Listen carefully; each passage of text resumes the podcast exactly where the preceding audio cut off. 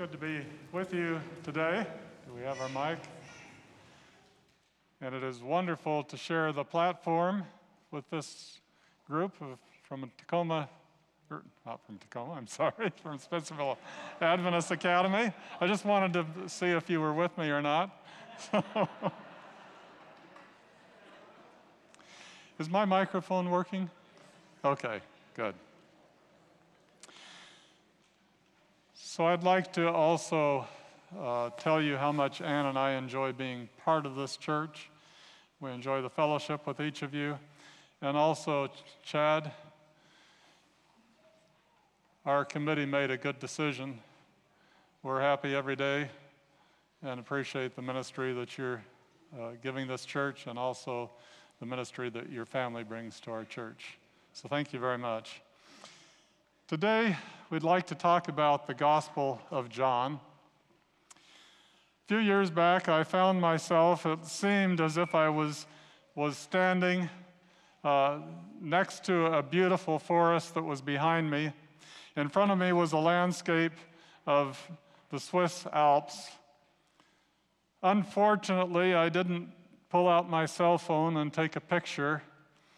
I know that some of you will find this hard to believe, but back then nobody thought of adding a camera to a cell phone.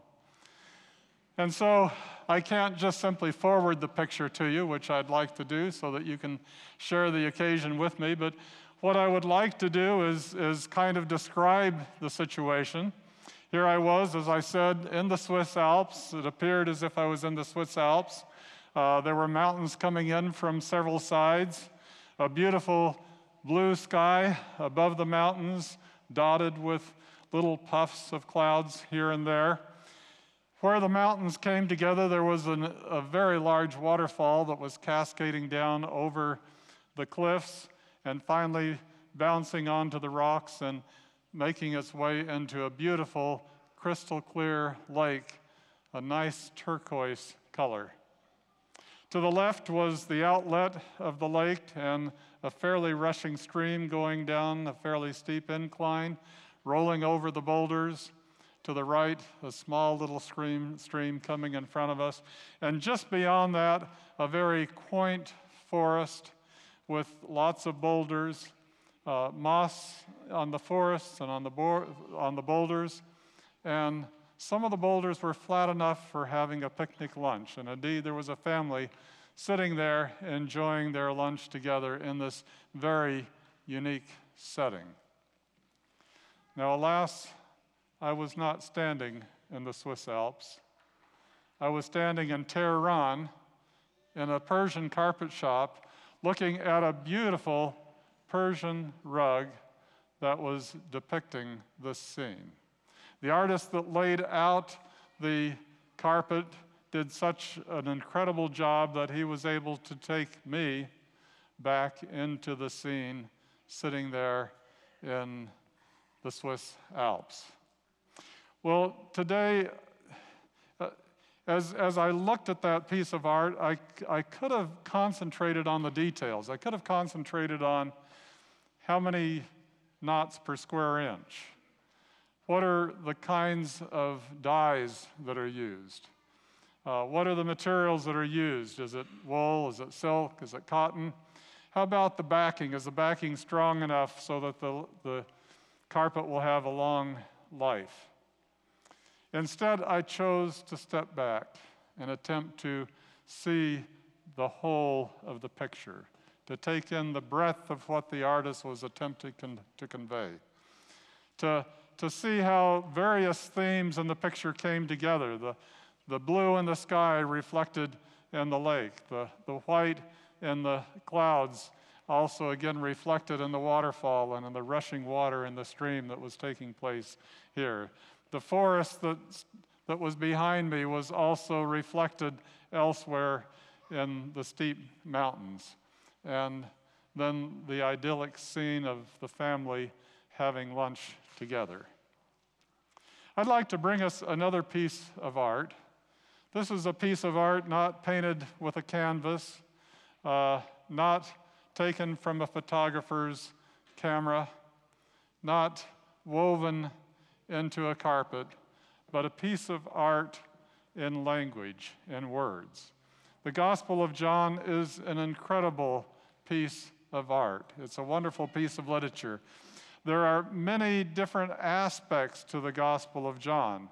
We'll try to pick out one today, but just picture yourself, say, at a beautiful garden at one of the castles in Europe that has many trails going through it, and these trails intersect and intertwine and interrelate with one another in such a way that they enhance the beauty of that garden.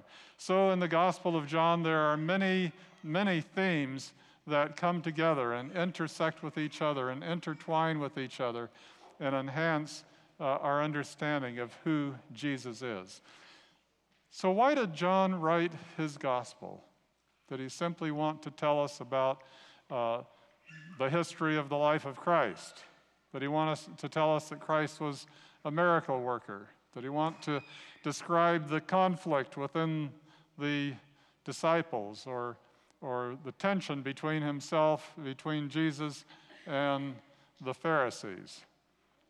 Well, fortunately, John himself tells us why he wrote his gospel. And so let's start with that. Let's turn to John chapter 20. John chapter 20, verse 30 and 31. I appreciate the excellent reading of that passage. And truly, Jesus did many other what? Signs, okay? Many other signs in the presence of his disciples which are not written in the book, but these are written that what? that you might believe that Jesus is the Christ, the Son of God, and that by believing you what? Might have life in his name. So John is telling us that there are many signs that Christ performed. In fact, in chapter 21, he tells us there are so many signs that Christ performed that if, if he were to write about all of them, it would fill the whole world, as it were. But he chose these specifically. Why? Because they help us know that Jesus is the Messiah, the Christ, the Savior of the world, and so that we might respond with belief in him and thus have life through his name. So let's take a look at the very first of the miracles in chapter 2. While you're turning there, let me mention or reinforce that there are so many different themes in the Gospel of John that intersect each other. And when we find a theme that intersects with this, the theme of signs and miracles, I will point out that theme just for your future reference when you're studying the Gospel of John yourself.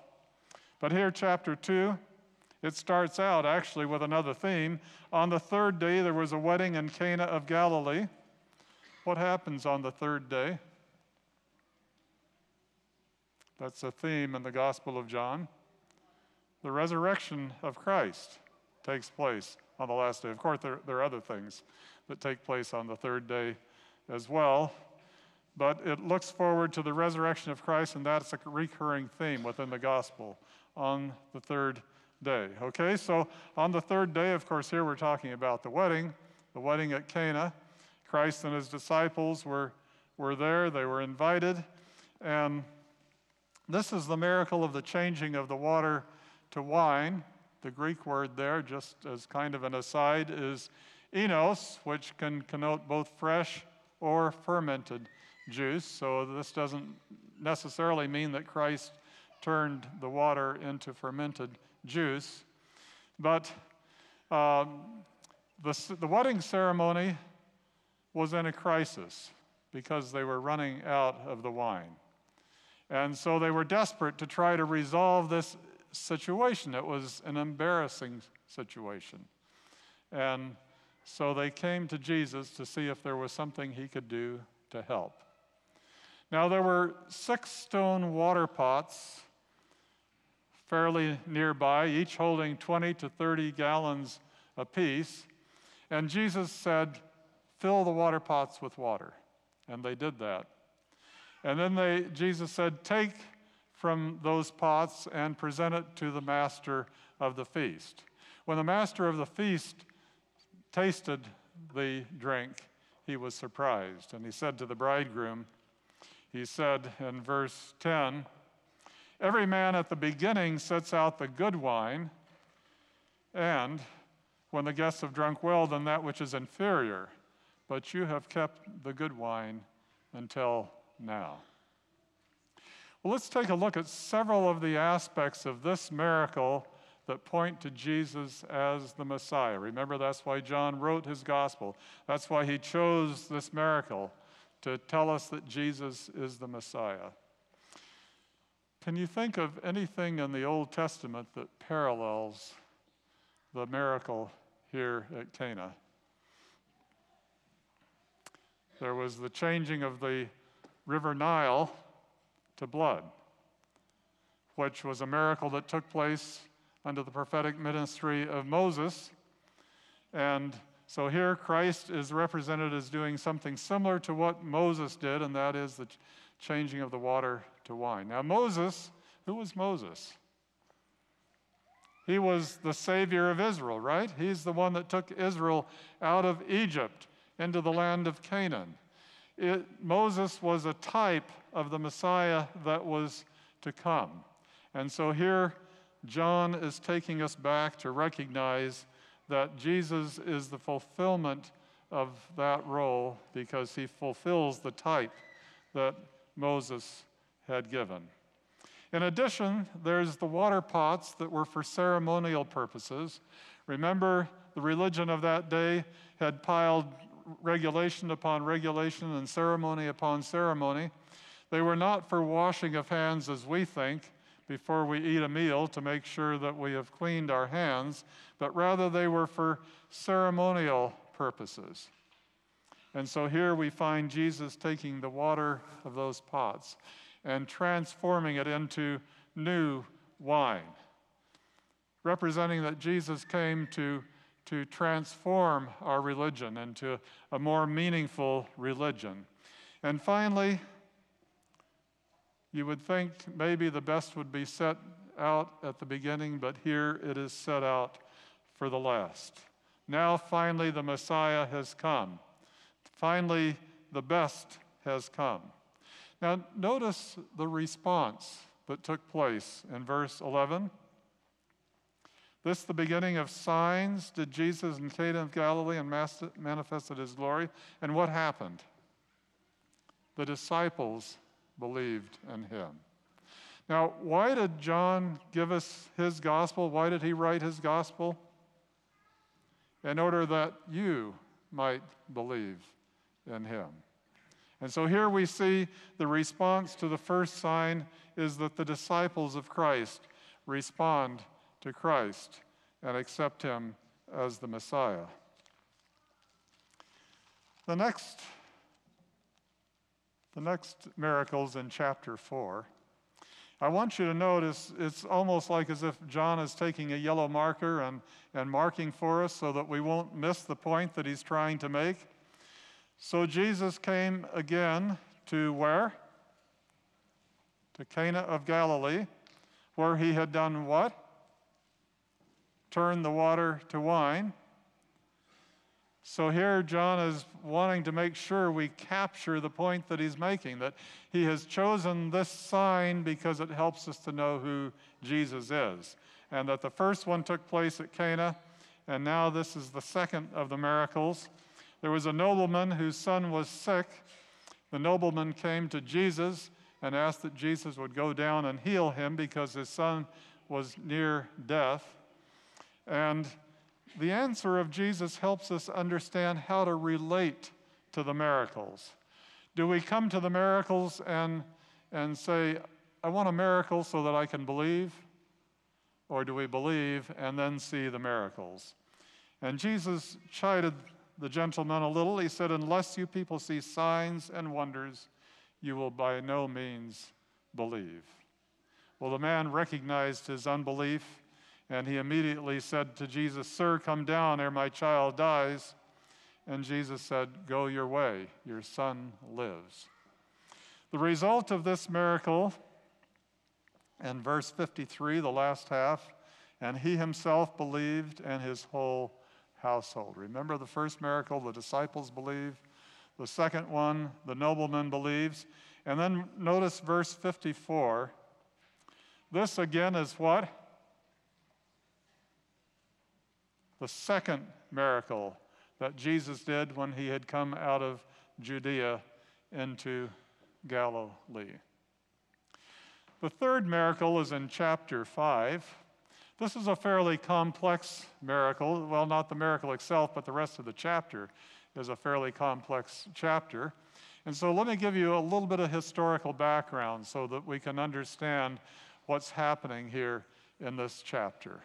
First of all, as we've already said, there were many rules and regulations that were developed as to how to, to carry out one's religion. And especially on the Sabbath, there were multitudes of, of regulations. Uh, on the Sabbath, you could walk so far, but no further, unless you happen to take a lunch with you, in which case you can sit down and eat the lunch, and then you can walk a little bit further. There are some things you can do in the home that you can't do outside the home on the Sabbath day. Uh, you can heal a person under certain conditions on the Sabbath day, but if that condition is not an emergency, then you have to wait until the next day of the week to heal that person. And so here we have the man by the pool of Bethesda. He's been hoping to be healed by getting into the pool uh, when it is disturbed. And Jesus comes by and he says, Would you like to be made, made well? Well, obviously, the man would like to be made well, but he was not able to get into the pool in time to be made well. And so Jesus said, Rise, take up your bed, and walk. And immediately the man arose, took up his bed, and walked. Now there was a problem. Why was there a problem? This was the Sabbath. Did this man need to be healed on that day? He had been lame for 38 years. Now, it would have been too bad, of course, for him to be lame for another day, but if the emergency uh, had come up to the hospital with this man and there were others that were more serious, they would have obviously laid him aside. So, so this was not a miracle that had to take place on the Sabbath day. So the man took up, up his bed and walked, and the Pharisees, the Jews, it says, found him carrying his bed, and they said, It's not lawful to carry your bed on the Sabbath day. Now remember, a bed is not, was not a mattress like we have today. It would have been a mat of some sort, a light little thing. And uh, so he said, Well, the person who said, Take, made me well, said, Take up your bed and walk. And then they said, Okay, so who is the man that said to you, Take up your bed and walk? Another sub theme in the Gospel of John. Who is Jesus? Where is he from? Why is he here? What is his mission? Uh, where is he going? And so, here, who is this man who said to you? And that gives John the opportunity to tell us. So, this miracle is told because John wants to tell us who Jesus is. Remember, he said, I chose, out of all the miracles that Jesus performed, I chose these because they tell us who Jesus is. Okay, so how does this miracle tell us that Jesus is the Messiah in order that we might have life through his name? Again, coming to the historical background, as, as the the rabbis had developed all of these rules for keeping the Sabbath. Uh, they began to turn their attention, at least in part, to the question of what is it lawful for God to do on the Sabbath day. And one of the questions was is it lawful for God to give life on the Sabbath day? Now, that might seem a little trite to us, but for them, that was a very serious question. In fact, just before the birth of Christ, a few years before, Rome asked the Jews to send some rabbis to Rome to discuss the Jewish religion. See, the Jewish religion was never totally comfortable within the Roman Empire. There was always a little bit of tension. And so, one of the questions that the Romans asked the Jews is Is it lawful for God to sustain life on the Sabbath day? Now, why was that question important for the Jews? Well, if the Jews said no, it's not lawful for God to sustain life on the Sabbath day, then the Romans would say, well, why would we want your religion within our kingdom? On the other hand, if they said, yes, it is lawful, well, then the question would be, why can't you sustain life on the Sabbath day? And so they were caught there. How are they going to answer this? Well, they had a clever little answer. They went back to Isaiah. Uh, Isaiah says that the earth is God's footstool. Now, where is a footstool? It's in the home, right?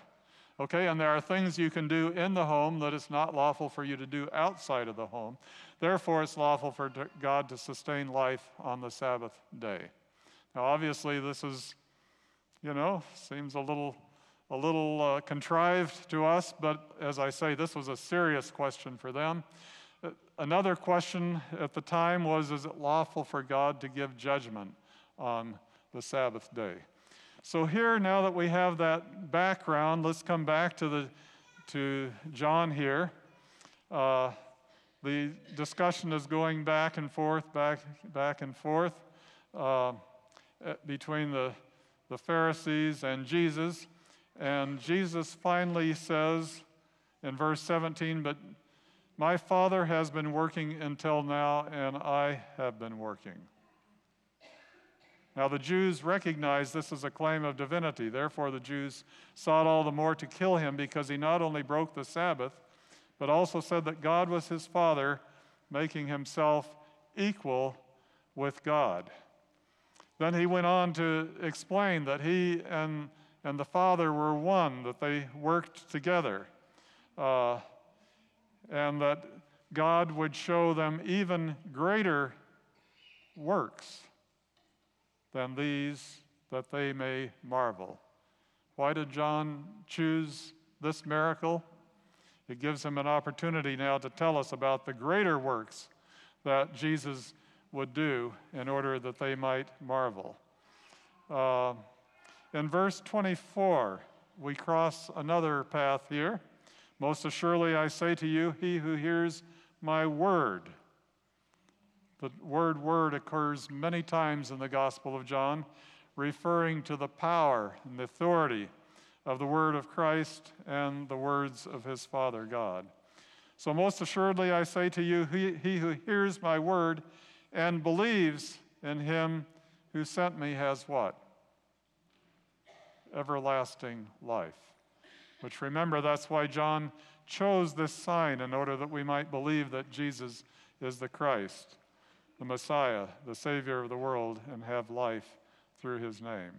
Another theme that we cross within these verses in verse 33 is the theme of testimony. There are many testimonies in the Gospel of John, uh, including the testimony of Nicodemus, including the Nicod- testimony of Pilate, and many others. And here we see verse 33 You have sent John, and he has borne witness to the truth yet you have not received his testimony. Uh, and then moving down to verse 36 But I have greater witness than John's, for the works which the Father has given me to finish. The very works that I do bear witness of me that the Father has sent me. And then Christ goes on and says, You search the scriptures because in them you think that you have eternal life, and yet the scriptures point to me and yet you don't receive me. And then he says, Moses also pointed to me. Moses also believed in me. If you don't accept me, you are rejecting Moses. And so we see that this miracle is not simply to tell us that Jesus was capable of, of healing a man who had been lame for 38 years. This, the reciting of this miracle gave the, uh, John the opportunity of opening up a whole uh, host of things which help us understand who Jesus is. That indeed, Jesus is one with the Father, that Jesus is the Messiah, that he's the Savior of the world, that we can have life through his name. The next miracle is found in chapter 6. We'll start with verse 2. Then a great multitude followed him because they saw the what? They saw the signs that he had performed. This miracle is the feeding of the 5,000. Can you think of something in the Old Testament that would resemble the miracle of the feeding of the 5,000? The manna, okay? I heard a number of you say manna. The manna, again, associated with Moses. It's associated with the exodus of Israel from Egypt, with their salvation. And so here Christ is doing something similar to what Moses had done, and that is providing them food. And they recognize that as a sign of the Messiah. For them, of course, the Messiah was going to be a king who would throw off the Roman rule. And so in verse 15, therefore the Jews perceived, or therefore Jesus perceived, that they were about to take him by force to make him king, and departed again to the mountain. And so they, were, they wanted to make him king because it seemed like he was the fulfillment of the messianic promises, of the promise of, from their perspective that a king would come and would save them from the Romans. Again, this miracle gives John the opportunity of telling us a number of other things. The I am sayings.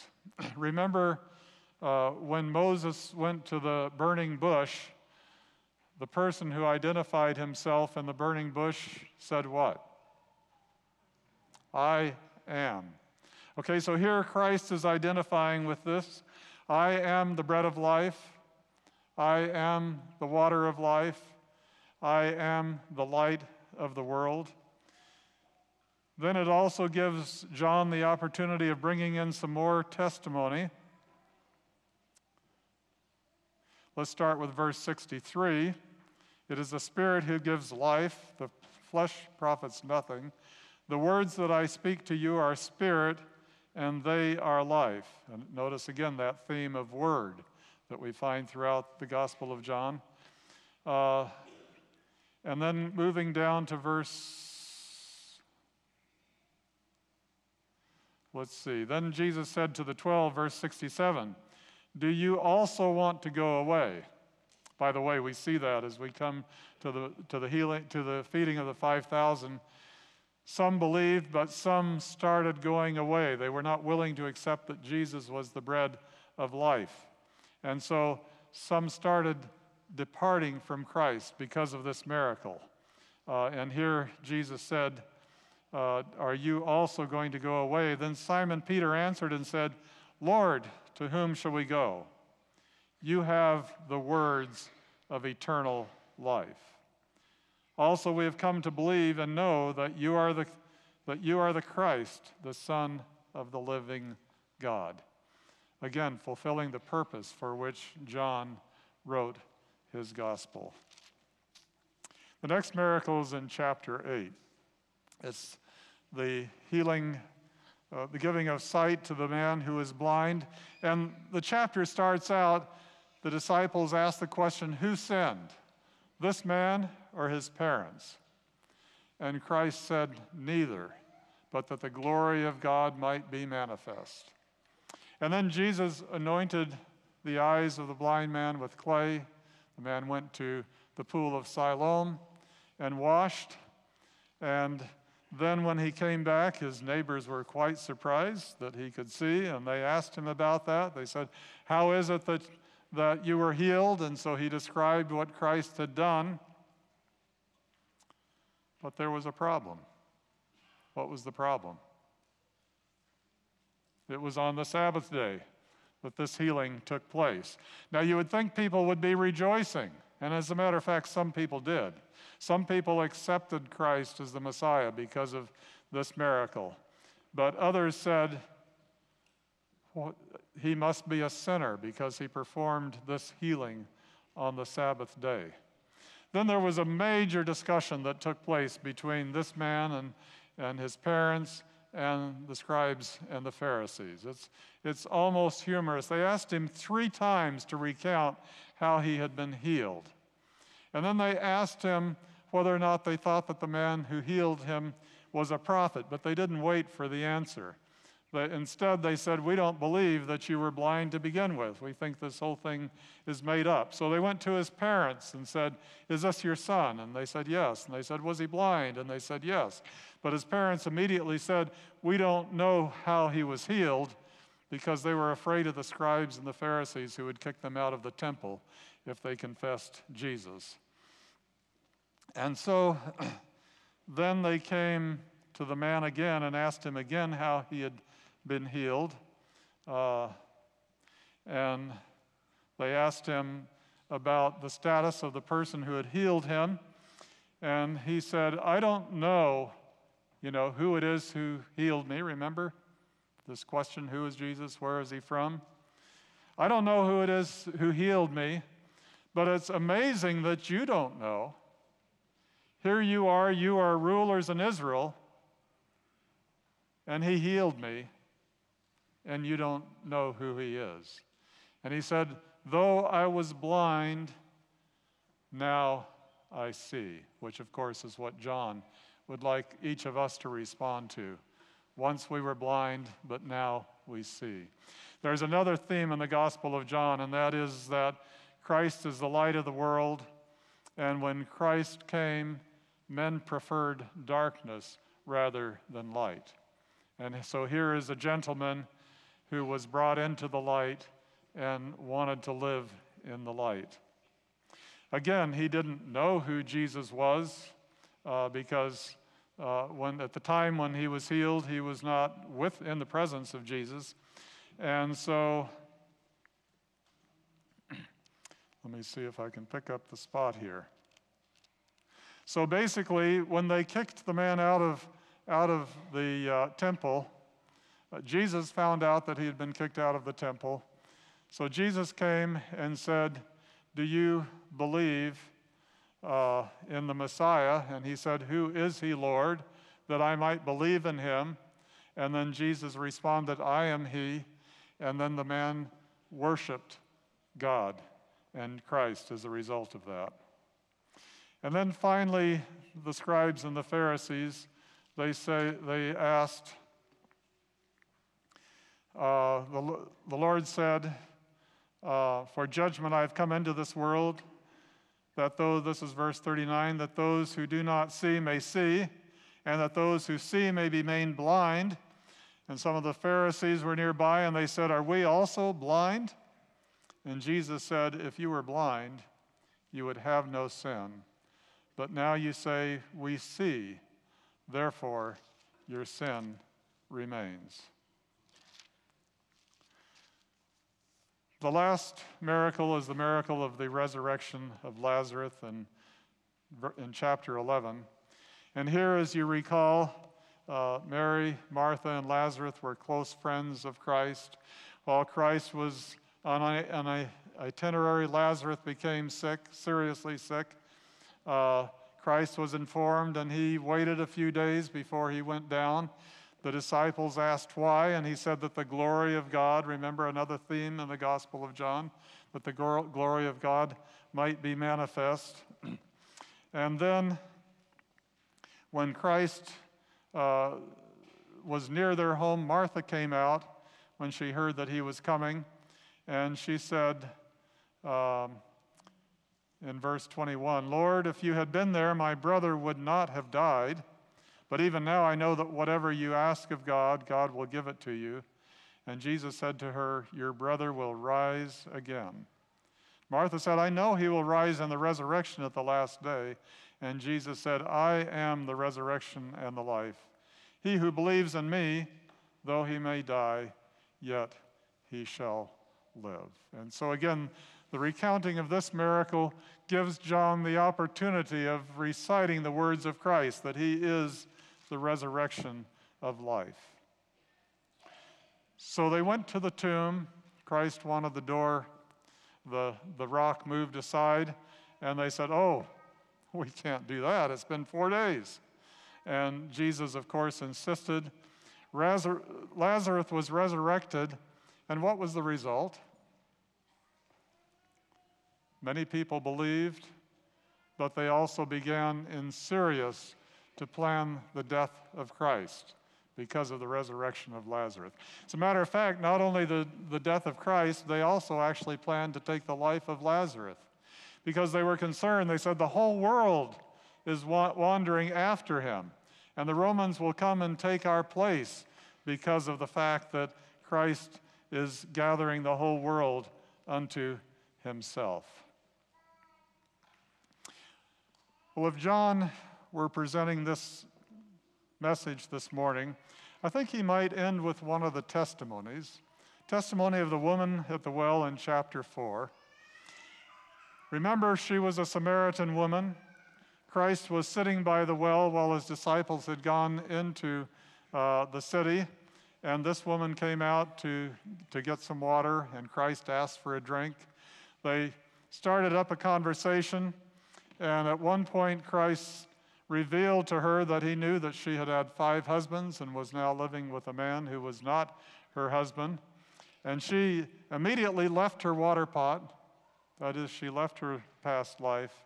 She ran into the, the city and said, Come see a man who told me everything that I ever did. Is this not the Messiah?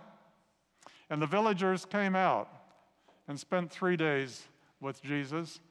And then they said, First of all, we believed based upon your word. They were talking to the woman.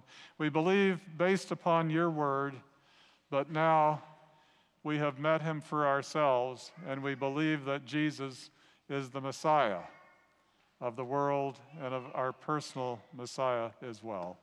And so I think John would say, when you read my gospel, I would hope that you would believe because of the testimony that I bring to you. But then I would hope that you would become acquainted with Jesus himself and that you would believe because you know him to be your personal Savior.